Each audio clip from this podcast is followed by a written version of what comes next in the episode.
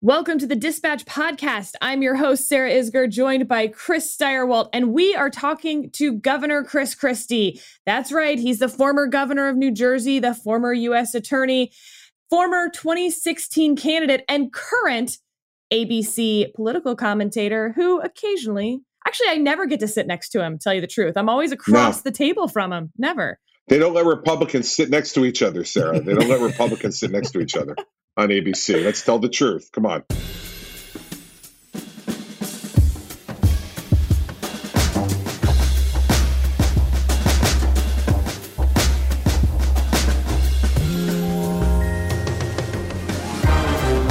Let's dive in. Governor, you are one of those rare Republicans who has uh, criticized the party, praised the party, defended President Trump, criticized President Trump. Uh, going into the midterms, what are the Republican Party's strengths and weaknesses? Well, listen, I, I think we've got a couple of strengths. The the first strength is I really like the candidates that we're recruiting um, for the midterms. Um, that job's still incomplete. We've got some recruiting for the Senate that we have to do in places like New Hampshire and Arizona, where hopefully we get the best candidates we can to take on Maggie Hassan and uh, and take on uh, Senator Kelly. But um, I think our candidate recruitment has been very strong. Um, and I think, secondly, uh, unfortunately for us, the next biggest advantage we have is what the Democrats are doing. Um, you know, their continued um, shoveling of money out of Washington, D.C., the inflation now at up over 5%. Um, you can begin to see uh, what the impact of these Biden Harris policies are going to be. I think that's an advantage advantage for us. Our weakness is that a majority of the party is still looking backwards instead of looking forwards. And in my experience in politics, um, you know, winning campaigns are the campaigns that look forward and that talk about the future. Losing campaigns are the ones who dwell on the past and grievances and anger uh, of the past. Um, and and I think that's our biggest weakness at the moment. Um, and hopefully, we'll get on to a more you know positive, um, and by positive I mean critical agenda about what the Democrats are doing and what our alternative is. You look back to, uh, let's say, October 2020, and people were predicting a total wipeout, a death of the Republican Party. That's not quite what happened. And uh, let's set aside then November to, you know, March or something. But you look forward to 2022 and people are saying it's almost sure that the Republican Party will take back the House. And you know, a coin flip's chance of taking back the Senate. Why isn't the Republican Party dead like everyone thought? And does that undermine your looking backward theory? It doesn't undermine the looking backward theory, um, but what it says is that when we talk about our issues, because remember, in October 2020, we weren't looking backwards. Um, you know, especially at the congressional level, the gubernatorial level, um, and below that on the ticket, people were talking about Republican policies that people uh, generally support. I still believe it's a right of center country. But the problem was at the top of the ticket, we weren't doing that. Um, and that's why we lost on the top of the ticket. The, the, the presidential loss, unfortunately, was one that many of us who were working for the president saw coming. Um, we tried to counsel him against it. Uh, we tried to tell him to ease off on the grievance politics and the and the the anger um, that he had. You know, it's one thing when you're a politician to be channeling the anger of others. It's another to be channeling your anger to others. Um, and and that's what he did. So when you look at the party, that's why I still have optimism about how we can do because we did add 12 seats in the House. Uh, we played it to a draw in the Senate. We could talk about why we even didn't keep the Senate. The only governorship that flipped in 2020 flipped from Democrat to Republican in Montana uh, which has a Republican governor now for the first time in 20 years. And we flipped two state legislative chambers in New Hampshire. So it was good news down ticket. It was up ticket that, that was the problem. And unfortunately, we have a lot of Republicans who are still focusing on that issue rather than talking about what the people in the country are concerned about. Because I don't think anywhere near a majority of the people in the country are still worried about the 2020 election. If I'm if I'm hearing you right. The Democrats have uh, what you describe as their major liability, uh, which is inflation is on, and there are concerns about we may be we may be heading for a cliff here. uh, and the people are concerned about deficits and spending. Uh, the other things that Republicans would probably have in their advantageous issue set uh, are concerns about excessive wokeism. Uh, a lot of parents have about schools and those things, uh, and uh, crime and questions about policing. Uh, if that's the positive, or if that's the good news for Republicans, would you agree then that the bad news for Republicans uh, includes vaccine resistance or people who are on the Republican side who are and we have like uh, Senator Ron Johnson in Wisconsin and others who are part of a chorus that are anti-vaccine. That seems to be problematic for suburban voters. Uh, and the other one is looking backwards. The the January 6th stuff, the fight. Don't Republicans necessarily have to get through it to get past it? Is it has there been some uh, in willful ignorance on the question about January 6th? Well, look, I think the Republicans do have to get through it to get past it, Chris. I think that's a good way to put it.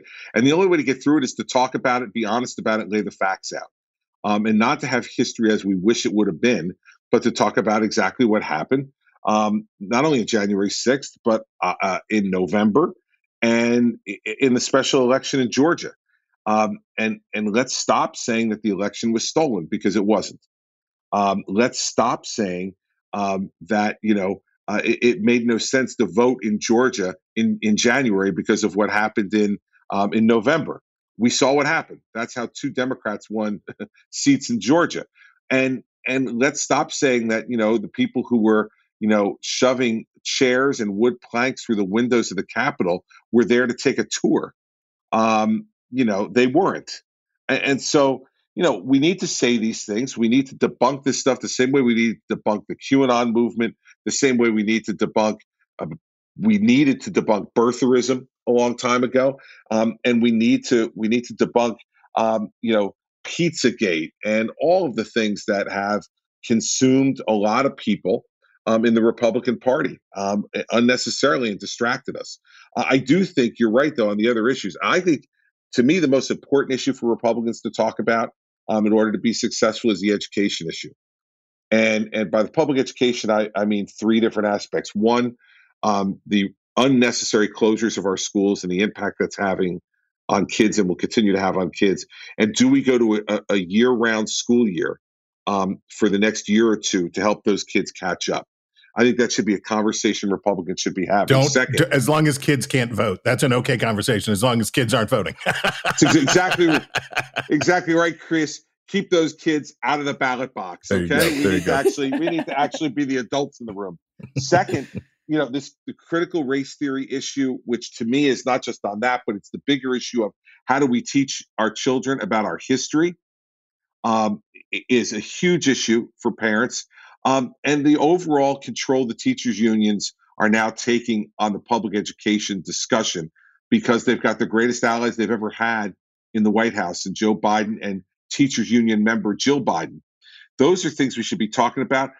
Look, we lost this election in 2020 at the presidential level because of suburban white voters. And those suburban white voters abandoned Donald Trump in large numbers. And to get those people back to voting for us. I think one of the big issues that they're upset about and concerned about, and, and that the Democratic Party is out of touch on, is the public education issue. What does it mean?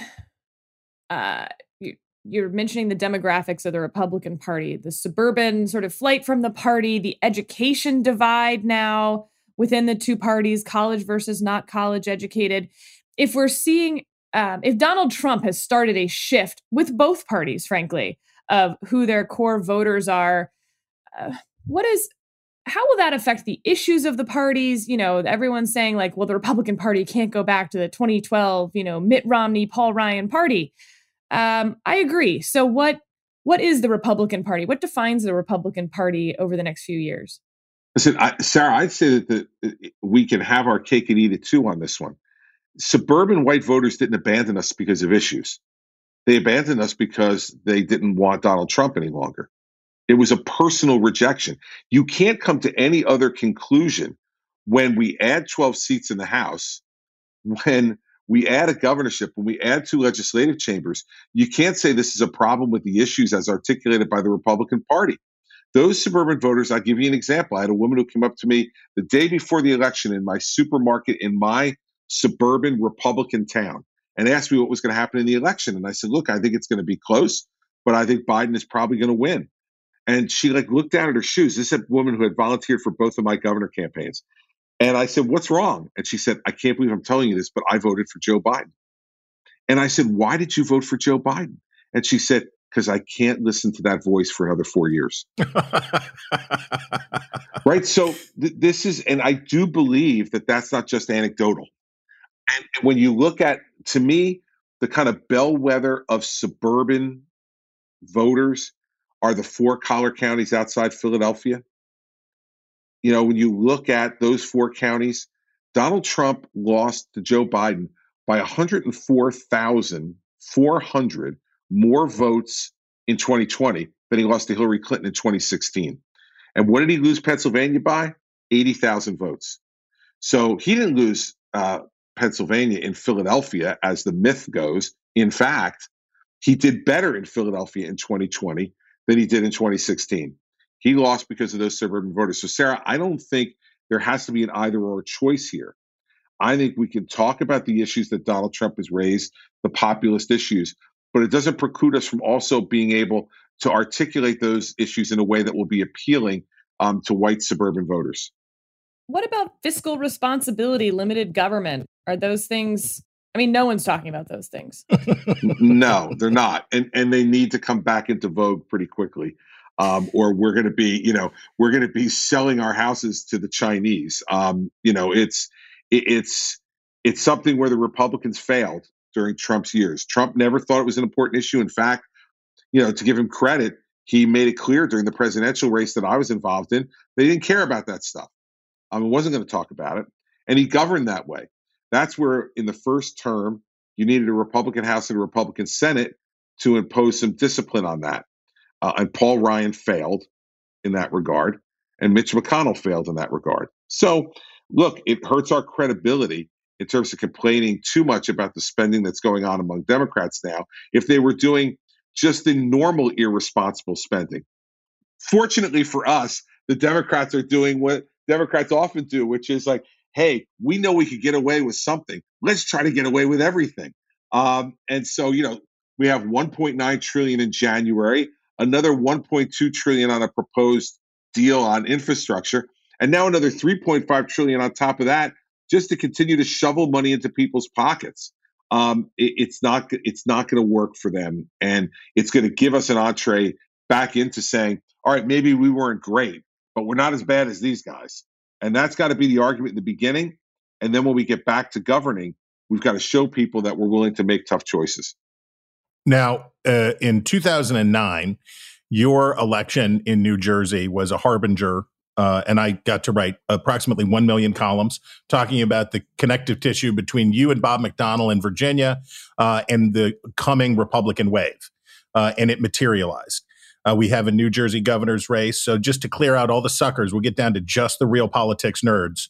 Uh, handicap for us how things are going in the New Jersey governor's race. I'm going to mispronounce his name, but it's uh, Catrelli is the Republican nominee. Listen to Stirewalt. I okay. know. a New Jersey Italian's going to have to give this one to you, Stirewalt. Jack right. Chitterelli. Chitterelli. Chitterelli. Okay. Jack Chitterelli yep. is doing the same thing that you were is trying to do the same thing that you did in 2009 which is to unseat a democratic incumbent. How's the race going? Should we be looking for bellwether status here? Should we be reading more into the race?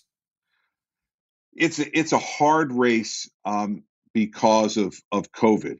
Um, you know new jersey uh, lost more people per capita than any state in the country uh, there was a real crisis here, as there was all over the country, but particularly here. Um, and it kind of just made people check out of politics, Chris. And and you know, Phil Murphy has a lot of weaknesses, um, the incumbent governor. And you know, Jack, right now, if you had to handicap the race right now, you'd say that Murphy will be reelected based upon all the polling numbers I've seen and what I feel sitting here in the state. But there were two indications in the last public poll I saw that both of you, as veterans of looking at this stuff, will know this means there's at least some concern for Phil Murphy. The first one is his reelect number is below 50.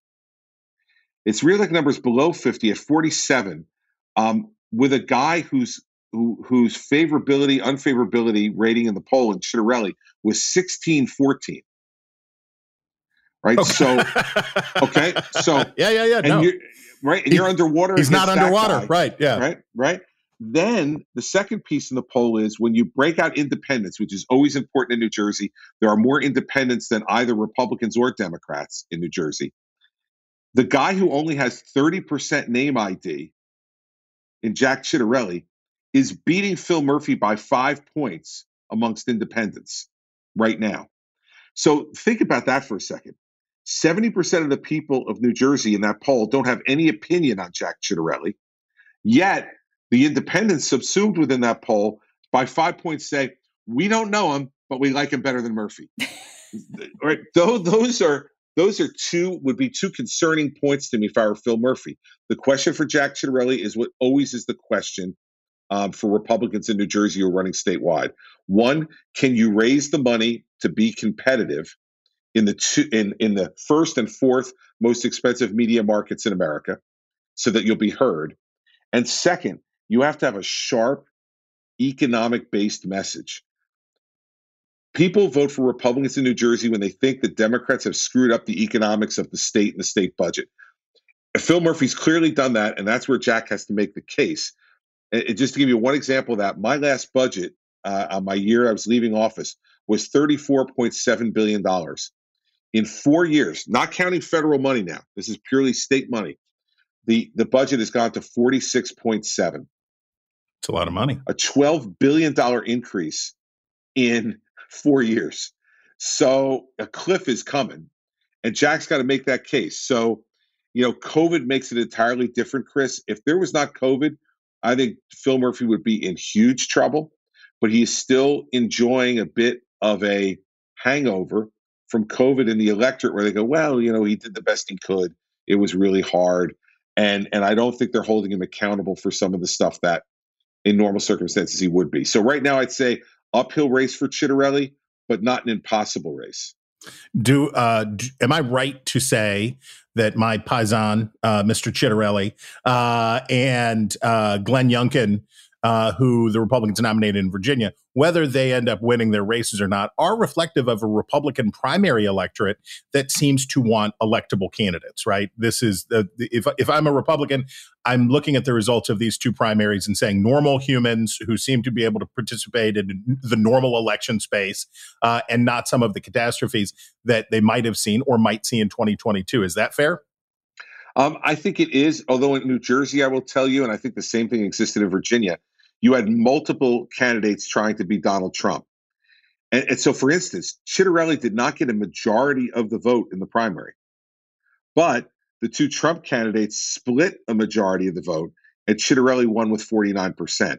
And so Youngkin had a similar experience in Virginia. Yeah, yeah, yeah. Right. So I don't think we're quite out of the woods yet on that issue.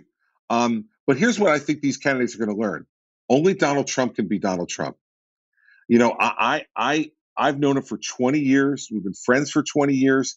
He can do things and get away with things that nobody in my lifetime in politics has been able to get away with, starting with calling John McCain not a war hero, right? Mm-hmm, um, mm-hmm. And, and, and I remember sitting in my home at that moment. I'd been in Iowa the day before, and I got a call from another candidate in the race who shall remain unnamed, but his initials are Jeb Bush. And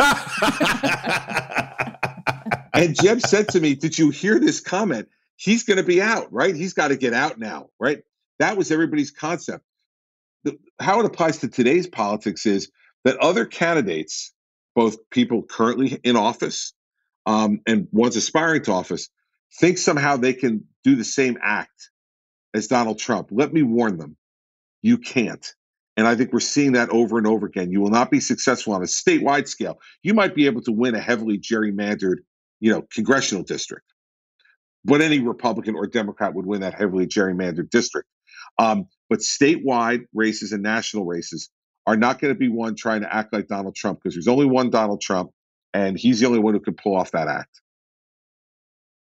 And we'll take a quick break to hear from Tax Network USA. Do you owe back taxes? Pandemic relief is now over. Along with hiring thousands of new agents and field officers, the IRS has kicked off 2024 by sending over 5 million pay up letters to those who have unfiled tax returns or balances owed. Don't waive your rights and speak with them on your own. They are not your friends. Tax Network USA, a trusted tax relief firm, has saved over $1 billion in back taxes for their clients, and they can help you secure the best possible deal. Whether you owe 10 $10,000 or 10 million, they can help you. Whether it's business or personal taxes, even if you have the means to pay or you are on a fixed income, they can help financially resolve your tax burdens once and for all. Call 1-800-245-6000 for a private free consultation or visit tnusa.com slash dispatch. Uh, let's talk about presidential politics. Let's talk about 2024 a little. So, looking back to 2016, uh, obviously, I was working for Carly Fiorina. You were in the race. We saw each other quite a bit. I mean, me as uh, you know, sitting uh, along the wall, and then the candidates in the center, like kindergartners, that we were like, "Don't pull Marco's hair. That's not nice." um, but you know, week after week, rules about how you run a presidential campaign on the Republican side were just tossed out the window, lit on fire. Uh, what are the things that we don't know yet about 2024, the new rules for an open Republican presidential primary that people haven't grasped onto yet? We don't know if Donald Trump's going to run or not. I think that's the single biggest determining factor about what the rules will be. Um, it's not that the party will go back to what it was before Donald Trump, it will not. But the rules will look a little more like they used to. And those who try to break those rules will not get the same deference that Donald Trump got. So you pick any fill in the blank with any candidate who's kind of a a Trump pure Trump acolyte. If that person tries to go in there and and give the Rosie O'Donnell answer, you know, in the first debate, it's not going to work. Um, it's not going to work. Giving me they're flashbacks. Gonna be, they're going to be giving that speech that says, um, I'm I'm so sorry for having offended the blah blah blah blah blah, and we're suspending my campaign and giving myself a time to re-examine uh, myself personally, and then I'll make a decision later. You know, it's going to be one of those, right? So, so I think the biggest determining factor on the rules will be: does Donald Trump run or does he not run? Um, and that will determine the the rules, and it will determine obviously the size of the field. Um, I do not believe Donald Trump will run unopposed for the Republican nomination for president. Um, but um, we're talking about the difference probably between a three or four person field versus a 15 to 20 person field uh, on whether he runs or he doesn't run. And that will change the rules. And you know, Sarah, from being involved in that race, everybody's, you know, I will tell you, everyone said to me, look at the way you went after Marco Rubio you know, so effectively. Why didn't you do the same thing to Donald Trump?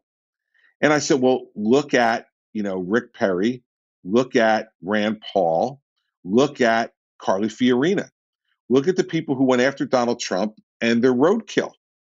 So you can't do it in the space of a big field where he's got all these polling numbers and everyone else is dividing everything else up. But if it's a smaller field um, I think you can be much more effective in that kind of politics. And unfortunately, every one of us, Carly, was playing the same game. Let me just get by the first two primaries.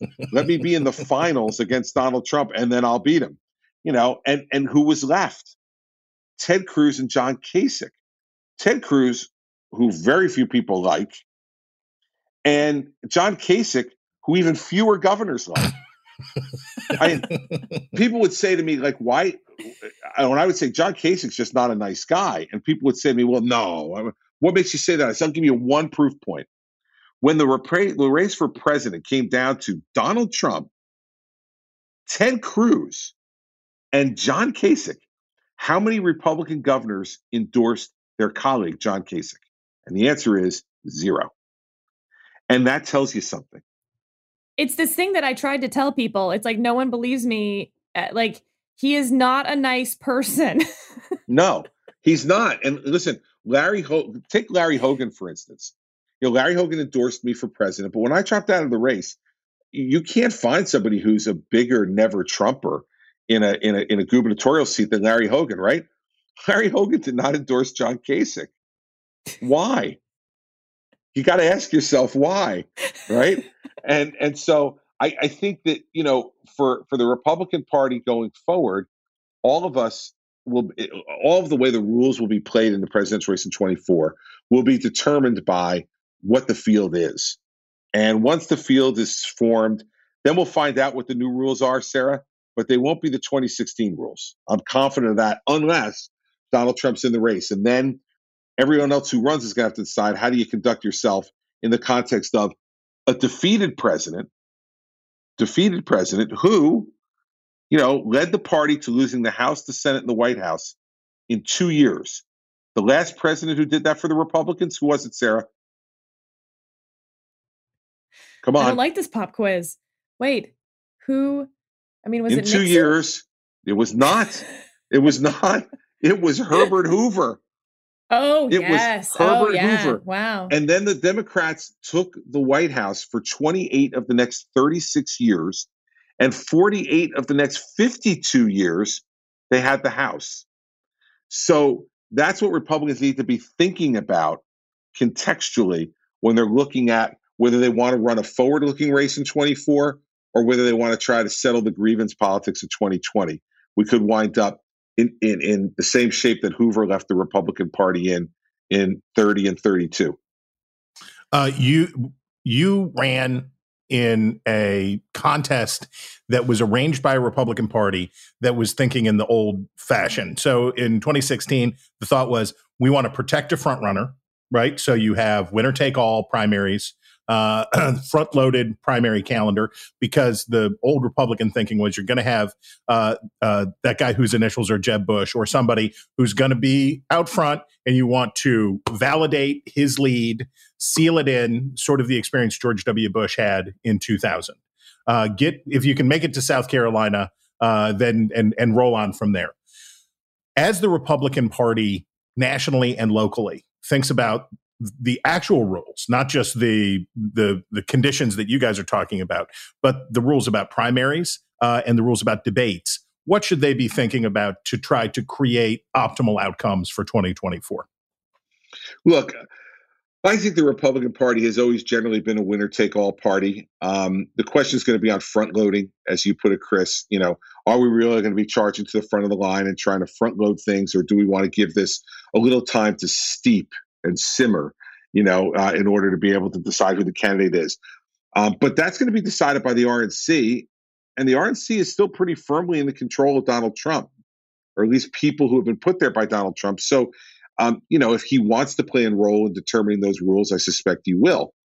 Now, uh, on debates, um, the person now put in charge of debates is Dave Bossie, um, an old uh, friend of mine, but also a, a you know someone who worked for the president. Um, and so Dave's going to make those determinations. I think Dave, from talking to him, is much more focused on on how the debates are going to be conducted, like who hosts them, who are the questioners going to be, kind of you know the idea of excluding the liberal networks from you know hosting uh, Republican conservative presidential debates. I think that's where Dave is focused. But the other thing's got to be who gets on the stage and how. Because I could tell you, um, I was pissed when Sarah's candidate got in the second debate. Um, even though, you know, now all of a sudden we had 11. Great. Oh. Why? Why? Because, you know, she complained enough. Um, and the networks, and, and, we had a liberal network, CNN, hosting the second debate. Um, and they wanted to be inclusive and put Carly on the stage, even though her poll numbers didn't support her being there. And everybody else had to reach poll numbers. So we've got to get some consistent rules. And secondly, it was a waste of money for people like me. I will tell you, we watched those polls and we were doing the math. Are we going to be in the top 10 or aren't we? And where are we going to be? And do we spend some money on Fox National to raise our poll numbers a little bit so that we make sure we're in the debate? This is stupid. It's a, it was a waste of hard dollars um, by by my campaign and every other campaign that spent hard money that way, and every one of them except for Trump did um, spend money that way because everybody at one point in time was in danger of falling out of the debate stage. And you know, so I think the polling numbers thing, I don't think is a way to determine it. I think the Democrats actually did a better job with their um, crazy field in 2016 uh, because everybody got in. There were two nights of debates. It was random, so that you know there were some quote unquote front runners in each one of the debates. And I think it, you know, in a in a unwieldy field, it gave everybody a chance. So I think the Democrats did a better job at that than we did, and we shouldn't be like sitting here deciding. I mean, like literally, I got knocked out of the only debate where I wasn't on the main stage. I got knocked out because of a morning consult internet poll. I don't know. Um, doesn't seem to me, you know, that, that wasn't that are, wasn't us at Fox, was it? We didn't do that. Uh, yes, it was. Uh, yes, it was, Chris. Ah, no. Yes, it was. Yes, and I called the late the late Mr. Ailes and said to him, "You're a professional. What are you doing? Like seriously, Roger? Would you do anything based on a morning consult internet poll? Anything?" And he's like, "No, I wouldn't." I go, "Whoa, what, what, what are you guys doing?" And you know, so I had to do one round on the on the on, on the kitty table stage. Um, and then I was back in the after our, my performance there. I was back. you wrote like Lazarus, like Lazarus. You came back. You showed I, you are. I don't know about power. that, Chris. I don't know about Lazarus, Chris. That might be that might be overstating the case a bit. But um, so I think on the rules of the debates, we need to need to get to a way where everybody who's a credible candidate in the race needs to have an opportunity to show themselves in these debates, um, and we should do it in a way where uh, you know, people are not wasting money um, on ads uh, to try to make sure that they're at three or four percent so they get in the debate. All right, now I'm going to start my seven part series on why Carly absolutely belonged on the CNN uh, debate stage according to the rules as they were written. Yeah. Uh-huh. Um, but you know what? I'll actually I'll take it as a compliment that uh, I was so persuasive that I got her on the stage against the Look, rules. I mean, either I, way, it's a win. Otherwise, it's a win for you. It's a win for you, Sarah, no doubt. um, I want to do some lightning round uh, with you on policy, what the solution is. Uh, first question crime. Uh, look, there is a way to do police reform smartly and to be able to increase public safety um, and increase the sense of justice that people have on the streets. We did it in Camden, New Jersey. We fired the entire police department. We hired a brand new police department and we trained them in de escalation theories. Um, and we put them on bikes and on foot so they became part of the neighborhood. And what's happened in Camden? 75% reduction in the murder rate, 66% reduction in the overall crime rate over the last 10 years. And when the George Floyd murder occurred, the white police chief was marching with the black and brown citizens of Camden against that type of police violence. No violence in the city of Camden. There's a way to do it and do it smartly. We need to do reform not to the police, but with the police and include the community. Big tech. Big tech Section 230's got to go. Um, they their view was we're not going to be editors. We're just a bulletin board where people are posting on there. Well, guess what? They become editors. And if you want to become editors and deciding who's going to be on and who's going to be off, well, then you need to be subject to our courts. Just like everybody else in this business, that we're doing right now, whether it's podcasts or TV or radio or newspapers or, or other, uh, you know, folks who provide news on the internet are subject to the laws of our courts. 230's got to go. What do you replace it with? You know, look, I, I, I think that they should be they should be treated the same way that newspapers, um, TV stations are, are treated, Chris. I don't think there's any difference anymore between them. In fact, you could argue that they're now the dominant media. 230 was put in place because we didn't want to crush a burgeoning new technology with legal costs and and uh, threats of lawsuits. Please, Facebook's a trillion dollar company. I don't think they're worried anymore about paying a few lawyers if they get sued, and they should be held accountable for what they're doing. Uh, inflation. Bad and going to get worse. And the way, the only way to do this, of course, is is to start spending less, stop overheating the economy, and you're going to have to tighten interest rates. In terms of your quality of life, how you like life, uh, do you ever feel wistful about politics? Do you say, I need to be back in, I want this? I can tell how attached and attentive you are, and I get to listen to you comment on it on television. Will there be will there be another Lazarus? Are we going to see you again one day? Oh yeah, you never say never. Um, I mean, look, I, I've enjoyed the last three years, but I think anybody who really cares about this stuff, it never gets out of your blood. And I think anybody who says it does is just not telling you the truth. If you really believe that you can make a difference and that you have ideas that matter and, and that you have a voice that needs to be heard, it, Chris, it's always in you. But for me, the question is going to be about any further run for public office is going to be is there a path to winning? I don't need to do it for the experience. I've had the experience. I've been a two term governor. I've run for president. I've chaired a presidential transition. Like I, I don't, I don't need the experience. Um, so if I see a place where I think I can make a difference and a pathway to winning, then sure, I'm 58 years old. I'm not ready to retire. Um, but on the other hand, I'm not going to, you know, go on some, you know, Harold Stassen like mission. now, if we didn't clear him out with uh, prognostication on the New Jersey governor's race, a Harold Stassen reference gets us down to the really right. core audience. Really this core audience. Definitely the core audience. Sarah is just going, "Who's Harold Stassen?" I literally have no idea. Yeah, there you go. Well, there look it up later, Sarah. That's it. I'm not doing your homework. I'm going like right now. Um, Ask wait, follow up on that. She'll know who Harold Stassen is. follow up. Uh, you've said that Donald Trump running or not running won't affect your decision about whether to run in 2024. But uh, what about what we already talked about, which is, yeah, Larry Hogan gets in and uh, I don't know, fill in blank someone else. Like, will you run regardless of the other people running against Trump, or do, will you? Will all of you come together to say, yeah, we don't want 2016 to repeat itself? We're going to get in a room and draw straws or jello wrestle or something. Yeah, well, the Jello wrestling is an interesting idea. Um, I hadn't thought about that. Um, uh, although that might be deeply disturbing to the American people. Um, We're not ready. Uh, yeah, I don't think. I don't think. I don't think America is just not ready. No, I, I think. I think this idea of, of drawing straws and stuff in a in a back room just doesn't usually happen anymore. I think people have to come to their own conclusions on viability. But what I mean is, when I say whether Trump runs or not is going to deter- not determine whether I run. Is I don't think anybody else, any singular candidate, should determine whether or not you run for president or not. That's got to be in your heart, in your mind. You guys have been involved in big campaigns. You know what it's like. If you don't believe it in your heart, and if you're not willing to work like crazy, you don't belong in the race anyway. So, and I'm going to allow someone like Donald Trump or anybody else to determine whether I really feel that or not. No chance. But that has to be balanced against what I said in the answer to Chris's question, which is I got to determine if there's a pathway to winning.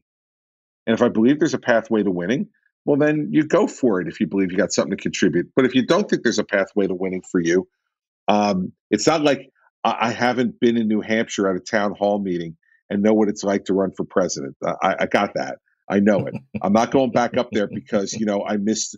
You know I, I, I missed doing that. I'd only be going up there because I wanted to be president and thought I could be. All right. So, unfortunately, I crashed this podcast, which otherwise could have been some wonderfully uh, punny name on Chris's conversation or something. so, here's my question to both Chris's. Um, Chris Christie, like, I feel like your parents had a really good idea of what they were doing there. They didn't accidentally name you Chris Christie. But I'm curious if you had been a girl, were you going to be Christy Christie? Like, what was the plan for Chris Christie? You know, the, the other possibility, the road not taken? There was not a plan. I'll give you the real brief answer. When you say that my parents couldn't have done it by accident, you're, as George W. Bush would say, you're misunderestimating my parents. Um, I was supposed to be James Christopher Christie, named after my deceased grandfather. Um, but my father has a brother, James Christopher Jr. His wife and my mom were pregnant at the same time. I came first. My uncle said to his brother, my dad, You can't name him James Christopher after dad. I'm naming my son after James Christopher. My parents had agreed on no other boy's name. So for three days, I was baby boy Christie in the hospital with no name. They're finally getting ready to send me home. And the nurse like, we got to do a birth certificate. You got to give him a name. And my mother finally said, well, why don't we just reverse it and name him Christopher James? And they went, okay.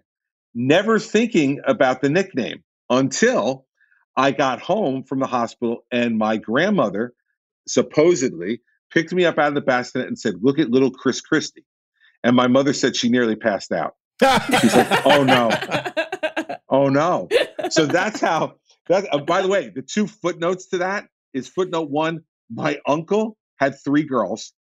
so there is no James Christopher.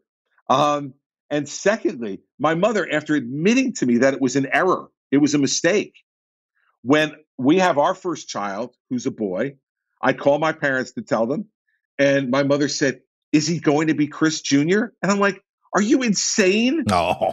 You've been telling me for 30 years my name was a mistake. And now you want me to perpetuate that mistake? No, his name is Andrew. Thank you. There will be no Chris Jr. There is no Chris Jr. I have Andrew and Patrick on the boy side. Um, so that's how it became Chris Christie. It was a total mistake. It wasn't like my mother was sitting there going, he may run for office. People will remember the name. You know, no, she, they just couldn't agree on another name and completely blew it um, and, and, and gave me Chris Christie. By the way, the interesting thing is my Republican predecessor as governor was Christie Whitman. Yeah. And she said to me, you know, if we ever got married, we would be Chris and Christy Christie. And I'm like, that's why we're not married, Governor. wow. I feel like that was the real breaking news from this podcast. I got to tell you. Yeah. Like, I mean, it. Chris this is Christie, total, total mistake. a, a very a very happy accident though. That would uh, talk about a, a Yeah. great political moniker. A great accident. It, it was. And and my mother years later, as as most good political mothers try to do, attempted to rewrite history and started telling people, yeah, we knew he was going to be special and that's why we did that. I'm like, come on. I got the real story and I'm going to out you. So stop it. I, I you know, the only good thing about my mother having not been here when I ran for president was that I'm convinced that she would have gone on Fox News. Stirewalt would have booked her. And she would have been For on sure. Fox News telling that completely false story about my name. And I would have had to have a press conference repudiating my own mother. Uh, yeah, ca- that would have been a scandal. candidate repudiates mom. Uh, describes dis- describes uh, falsehoods. Yeah, I like Yes. it. Mom's a liar. I'm not. You know, I, Exactly, It would have exactly. been, it would have been very, very ugly. So that's how that's how the name happened, Sarah. And there is no James Christopher because my uncle had three girls. wow. Wow. This is really, this is important stuff. Breaking news, babe. Break. This would be a breaking news thing on CNN. They would have to banner across it. I'm glad we got to the bottom of this. There you go. Um, that's you really never know what you're going to get, Sarah. You never know. 2021, the year we found out that it was all a mistake. All right. It's all a mistake. Well, yep. Thank you, Governor, for joining us. This was a real, uh, a real treat. And uh, you do have a book coming out in November, I do. I'm very much looking forward to. But but perhaps we'll have to have you back on closer to to discuss some of the the details. Here it is, Sarah. Right here. Oh here. my God, he's he's holding Oh. up a three ring D ring binder. Uh, it's black. It looks very official, frankly, compared to like what my writing would be, which is like some note cards, maybe some loose leaves. Yeah. Once you once you once you've been a governor, you never give up the three ring binder. It's just a thing. Yeah, fair, fair. But yeah, it comes out November 16th. It's called Republican Rescue How to Save Our Party from the Conspiracy Theorists, the Truth Deniers, and the Dangerous Policies of Joe Biden. All boom, right. boom, boom.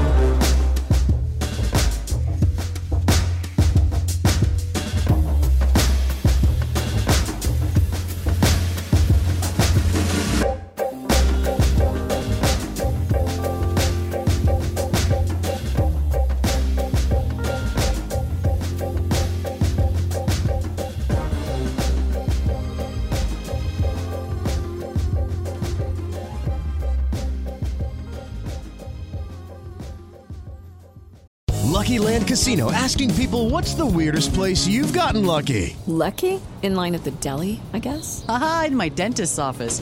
More than once, actually. Do I have to say? Yes, you do. In the car before my kids' PTA meeting. Really? Yes. Excuse me, what's the weirdest place you've gotten lucky? I never win and tell. Well, there you have it. You can get lucky anywhere playing at LuckyLandSlots.com. Play for free right now. Are you feeling lucky? No purchase necessary. Void where prohibited by law. 18 plus. Terms and conditions apply. See website for details.